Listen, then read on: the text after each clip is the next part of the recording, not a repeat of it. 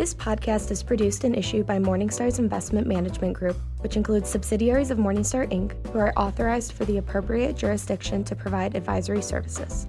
The content is intended for U.S. audiences and European professional investors only.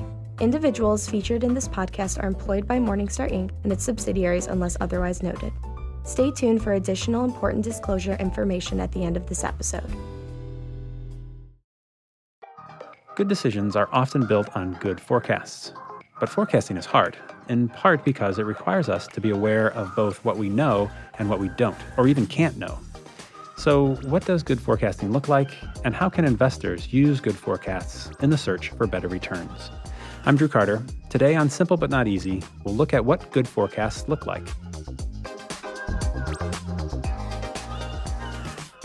Joining me on the phone today from London is Dan Kemp, who's Chief Investment Officer for Europe, the Middle East, and Africa for Morningstar Investment Management Europe Limited, which is an FCA-regulated firm. Dan, thanks so much for being here. Drew, I'm delighted to be here.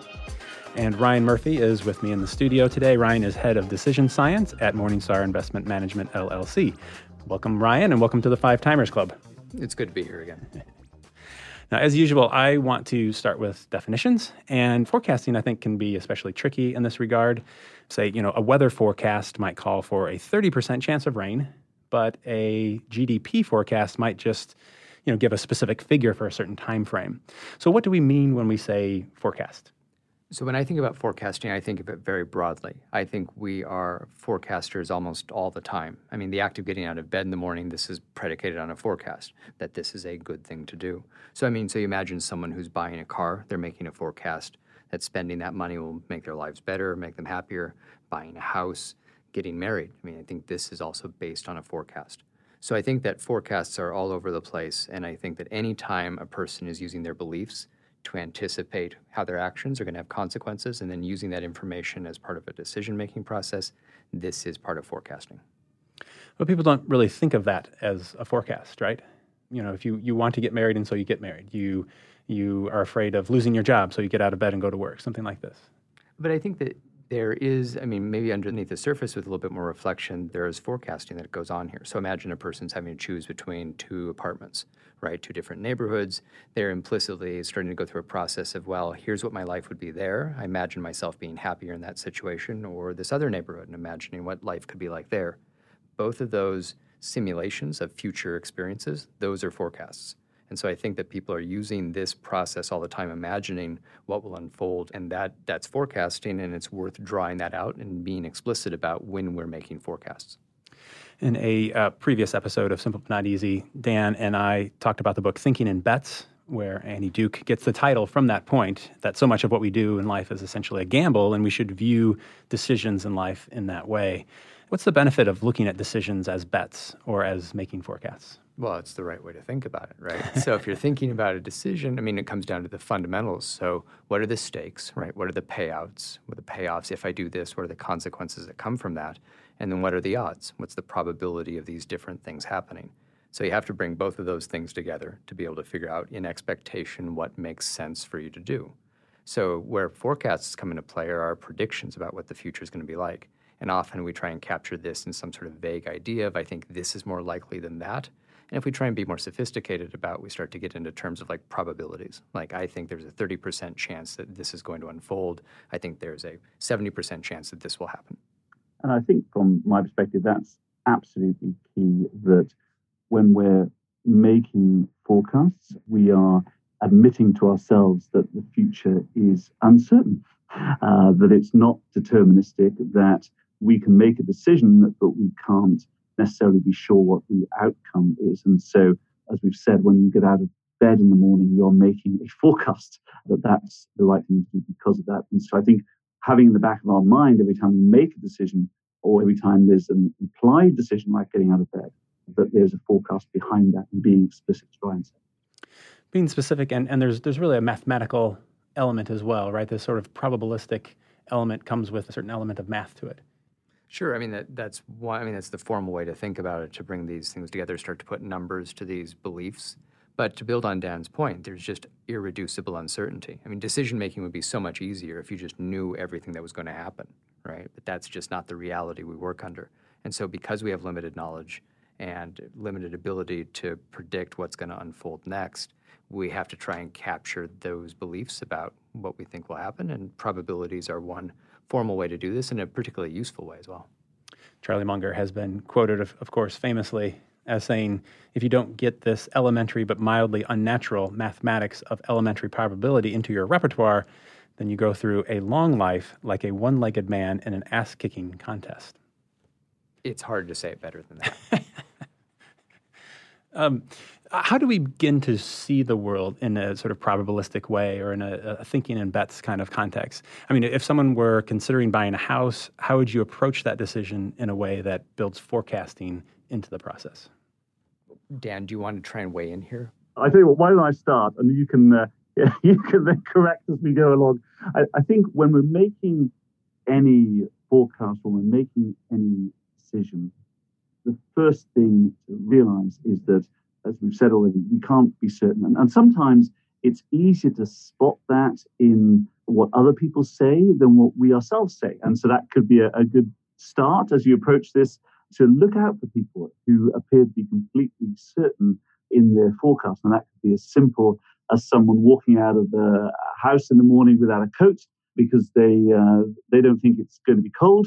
And they are absolutely certain, and they are putting themselves potentially at risk, depending on what the temperature is like, by doing that. But equally, sometimes it's much more complex than that, that when you're thinking about buying a house, you're not making one forecast, you're making a huge number of forecasts, both about your own future, whether you'll be able to get a mortgage to support the house, whether you'll be able to keep your job to pay the mortgage, whether if you're buying with someone else, you'll stay together through that period in order to pay off the mortgage.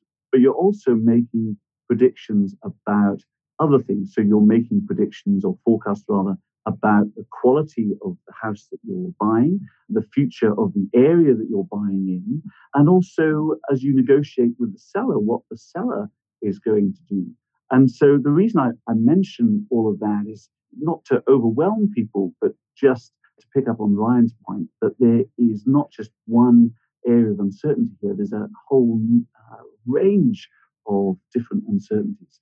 And so when we think about making such a big decision, all of those different areas of uncertainty come with massive cognitive load. We could think about them forever.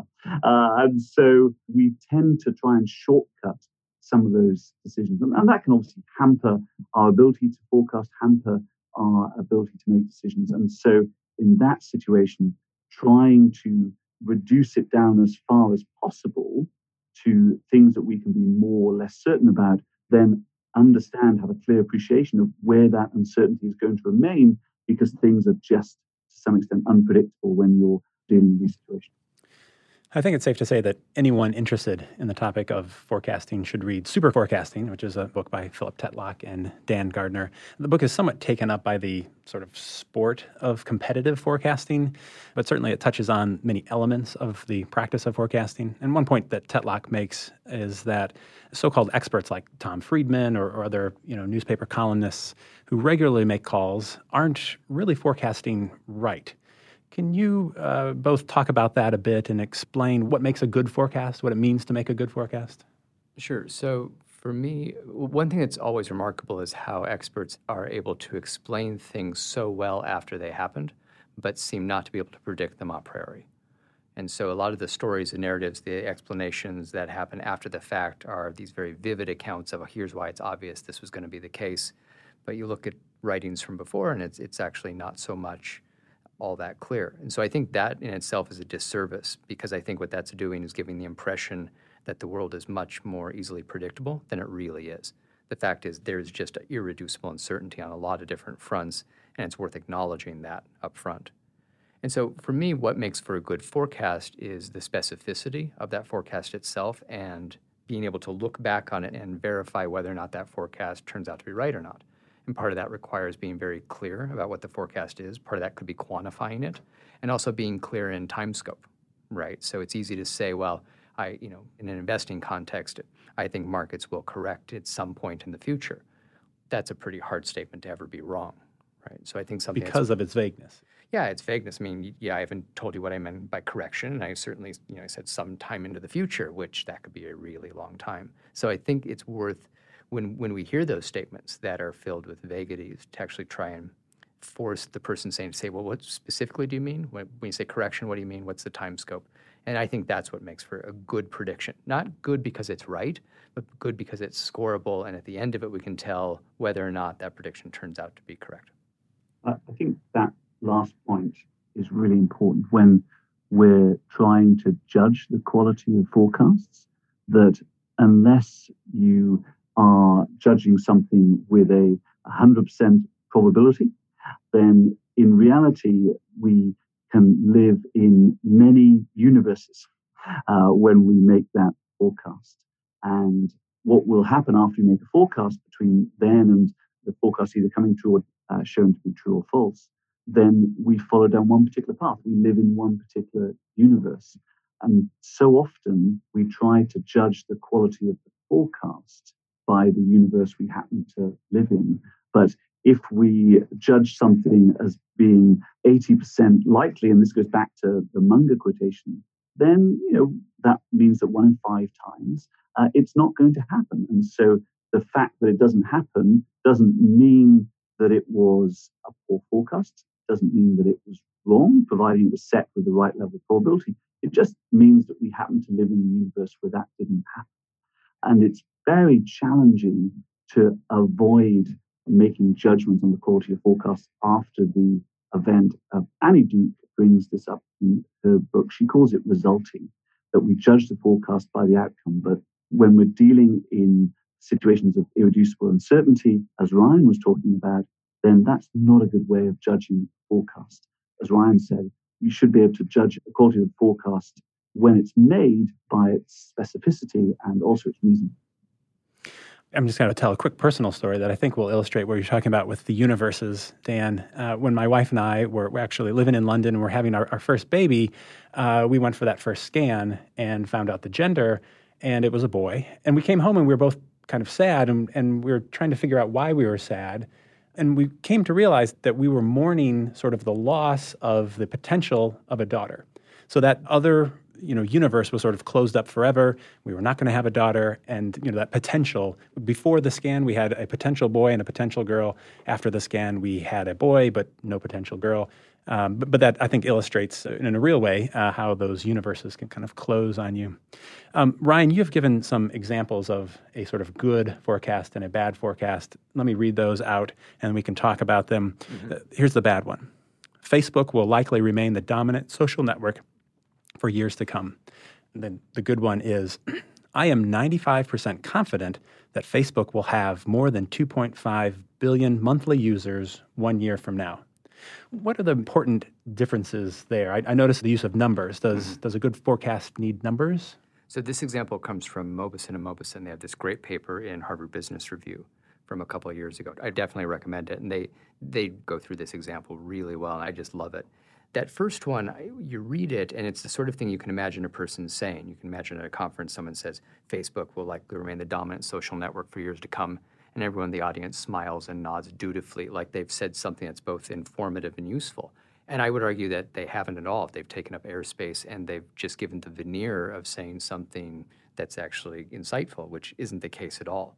Because that statement, I mean, it's not right, but it's not even wrong because it's so vague. You don't know who's making this forecast, how sure are they, how is it scorable, what's the time scope, all of these other sorts of things. And so I think that gets to the second example, which says, all right, well, let's take this really vague forecast and turn it into something that's a much more precise, scorable, useful forecast. And so that's the example that comes from that paper as well. So it highlights several things. So the better forecast, again, was I am 95% confident that Facebook will have more than 2.5 billion monthly users 1 year from now. So it's clear about who's making the forecast straight off that this is me making the forecast, and it could be a team, a group, a firm, something like that. It also gives the confidence level. So this is really useful because you could look at all the forecasts a person makes where they say they're 95% sure and see if they're right 95% of the time. They should be. And if they're not, then you have some evidence that they're perhaps overconfident. And also the remainder of it has more than 2.5 billion users 1 year from now. This is scorable. And so there's a time scope with it. 1 year after the forecast is made, you could look at this and you can say, yep, that forecast turned out to be correct, it was wrong, and then be able to actually start to develop a score on this that over time tells you whether or not the forecaster has some insights into how the world works or whether or not they're misguided. But can words do the same thing? Can we use phrases like likely or most likely, or is that the same as putting a number to forecast? You certainly can, but I have my doubts as to how informative those words are. So the paper by Mobusin is built off of previous work where researchers in the social sciences, behavioral sciences, have looked at what do people believe these likelihood words mean. So if I ask you, say, okay, if I say something is likely, what does that mean to you in a number between 0 and 100? So I put you on the spot here and say, okay, likely is kind of vague. Tell me what that number means. Probably greater than 50%, but less than say 70%. Okay, so you gave me a range between 50 and 70. We're getting closer. So what does likely mean? I would say 60%. Okay. So when you do this with people, it's really interesting because you can give them these kinds of words, and some of the words produce massive ranges in terms of what people think those beliefs are.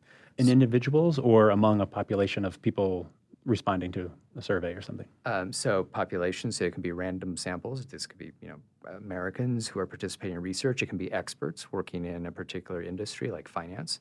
And so you ask a group of people individually, what do you think the word likely means? And some people will be saying as low as 40%, and others will be saying as high as 90%. And so that's one of the problems with these vague verbal representations is that we don't have a shared meaning of what that word actually means. And some words are far more poorly informative than other words. So, for example, one of the phrases that I love is the phrase real possibility. Nobody actually seems to know what this means. The range is between something like 20% all the way up to 90%. And so if you wanted to be pernicious, you could use this in a context where you needed to sound smarter than you really were, and you say, there's a real possibility. And people will probably, again, nod and smile, but nobody will know what you're really saying. Dan, do you want to get in there? No, just to say that I think the point that Ryan's made is so incredibly important in an investment context, whether it's a team talking about investment ideas or whether it's listening to someone present an investment idea. One of the fun things that I sometimes do when I listen to someone present an idea is to try and work out whether what they're saying is falsifiable. And so if they're on stage at a conference or on a TV program talking about their investment views, if they're talking about things being a real possibility, if they're talking in vague terms like the Facebook example, unless something they're saying is clear and falsifiable, then I would normally find someone else to listen to. Ryan, you had mentioned scoreability. What's the importance of scoreability for a forecast? So that a forecast, you imagine that a person makes a forecast, they write it down, that some third party in the future after that time scope has run out. So if the forecast is a year from now, then a year from now a third party could read it and decide, oh yeah, this is right or this is wrong. That they could be objectively scored and that someone else could look at it and say, yep, that forecast turned out to be correct. That's what I mean by scoreability. And the importance of being able to score it? Well, if it's unscorable, then you're never wrong. Right, and if that's the problem. It just doesn't have enough information to be all that useful. And so the scoreability then is that kind of precision that allows us to know whether or not the forecast has information content that down the road actually could be actionable, or you could make a judgment to say, oh yeah, that's right or wrong. So yeah, if you're sufficiently vague, then you're never wrong. And I suppose that's probably one reason that columnists or other sort of public forecasters will use that vague language is because you don't have to ever come back and face the music. Yeah, I think that is one of the advantages, but I think that does a disservice to listeners. I think it takes up valuable airtime and it gives the impression of knowledge when really there's not much there. And one other problem with this is that it gets in the way of learning. And so if the predictions are so vague, the forecasts are unscorable, then it's really hard to even look back at your own forecasts and know how you could improve your thinking. And I think that's one of the things we've been talking and thinking about is how can we make sure our forecasts are clear and scorable and then start to use that information to give feedback to folks internally and start to be able to help coach them to determine which processes they're using are turning good forecasts that are precise and accurate, and forecasts that aren't so much. And who are the best forecasters? So from different industries, so there's been lots of different research that's been done in the social and behavioral sciences looking at different groups, different experts to look at the degree in which their expertise, the degree of their confidence, actually matches up with their level of accuracy, right? So there's this idea that comes out of the decision science is called a calibration curve. So what you do is you look at all the times a particular forecaster said that they were 80% confident that they were right. Well, if they say they're 80% confident, they should be right 80% of the time, right? They say they're 90% confident, they should be right 90% of the time. So these things should line up. They should line up like a diagonal on a really straightforward plot. That plot is called a calibration curve, and you can look at different forecasters in different industries to look at what kind of calibration curves they have. Research shows that, perhaps surprisingly, one of the best calibrated group of forecasters out there are meteorologists. They have the cleanest calibration curves that are almost perfectly on the diagonal. And I think part of the reason for that is they're trained for it, they have sophisticated models they're working with, and they get really quick, clear, clean feedback as to whether or not they're right or not. A person predicts it rains, they wake up the next morning, they find out if they're right or not, and they have a quick and valuable learning cycle. And I think that helps them develop a high degree of calibration. But there's other groups that are perhaps far less so. So one of the classic studies looked at medical doctors to look at the correspondence between their confidence and their accuracy, and their calibration curves were dismal. There were cases in which doctors were 80% confident they were right, but they were right only about 10% of the time.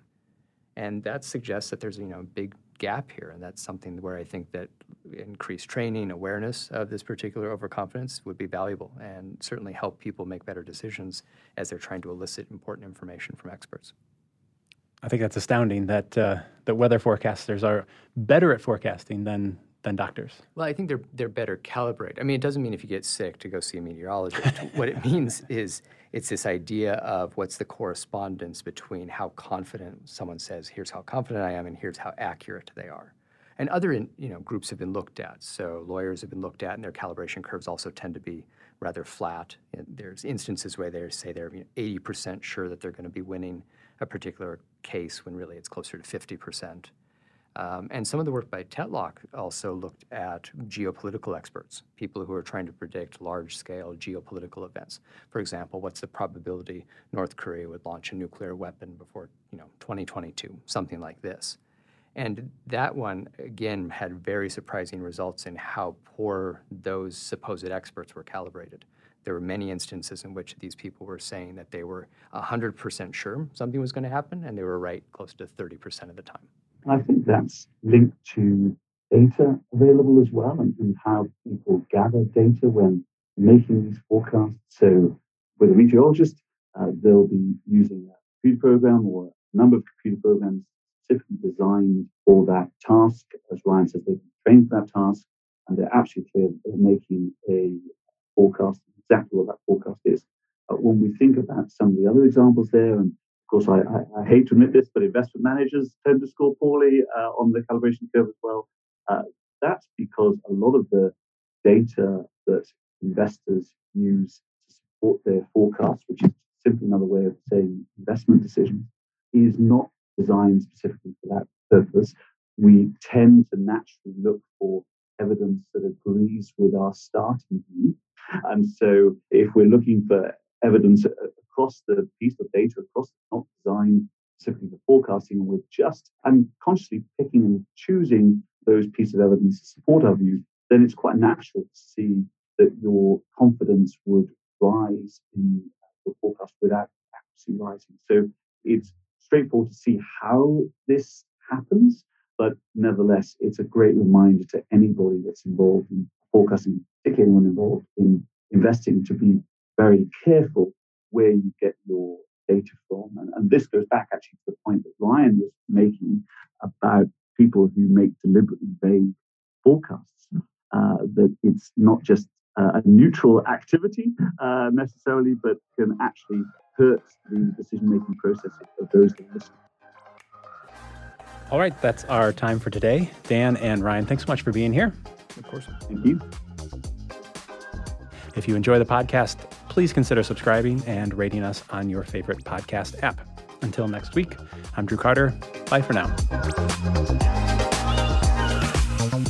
This podcast is for informational purposes only and should not be considered investment advice. Opinions expressed are as of the date of publication. Such opinions are subject to change. Neither Morningstar nor its subsidiaries shall be responsible for any trading decisions, damages, or other losses resulting from or related to the content presented. Morningstar and its subsidiaries make no representation as to the completeness or accuracy of the information presented. Past performance is not a guarantee of future results. Forecasts are not a reliable indicator of future results. Investors should be aware of the additional risk associated with funds investing in emerging or developing markets. All investments are subject to investment risk, including possible loss of capital. Investors should seriously consider if an investment is suitable for them by referencing their own financial position, investment objectives, risk profile, and consulting with a regulated financial advisor where necessary before making any investment decisions. In the UK, the Morningstar managed portfolios are intended for citizens or legal residents of the United Kingdom. These portfolios can only be made available through the use of an investment advisor appropriately authorized and regulated by the Financial Conduct Authority. Tax treatment depends on individual circumstances and is subject to change. Morningstar Investment Management Europe's address can be found at www.morningstar.com.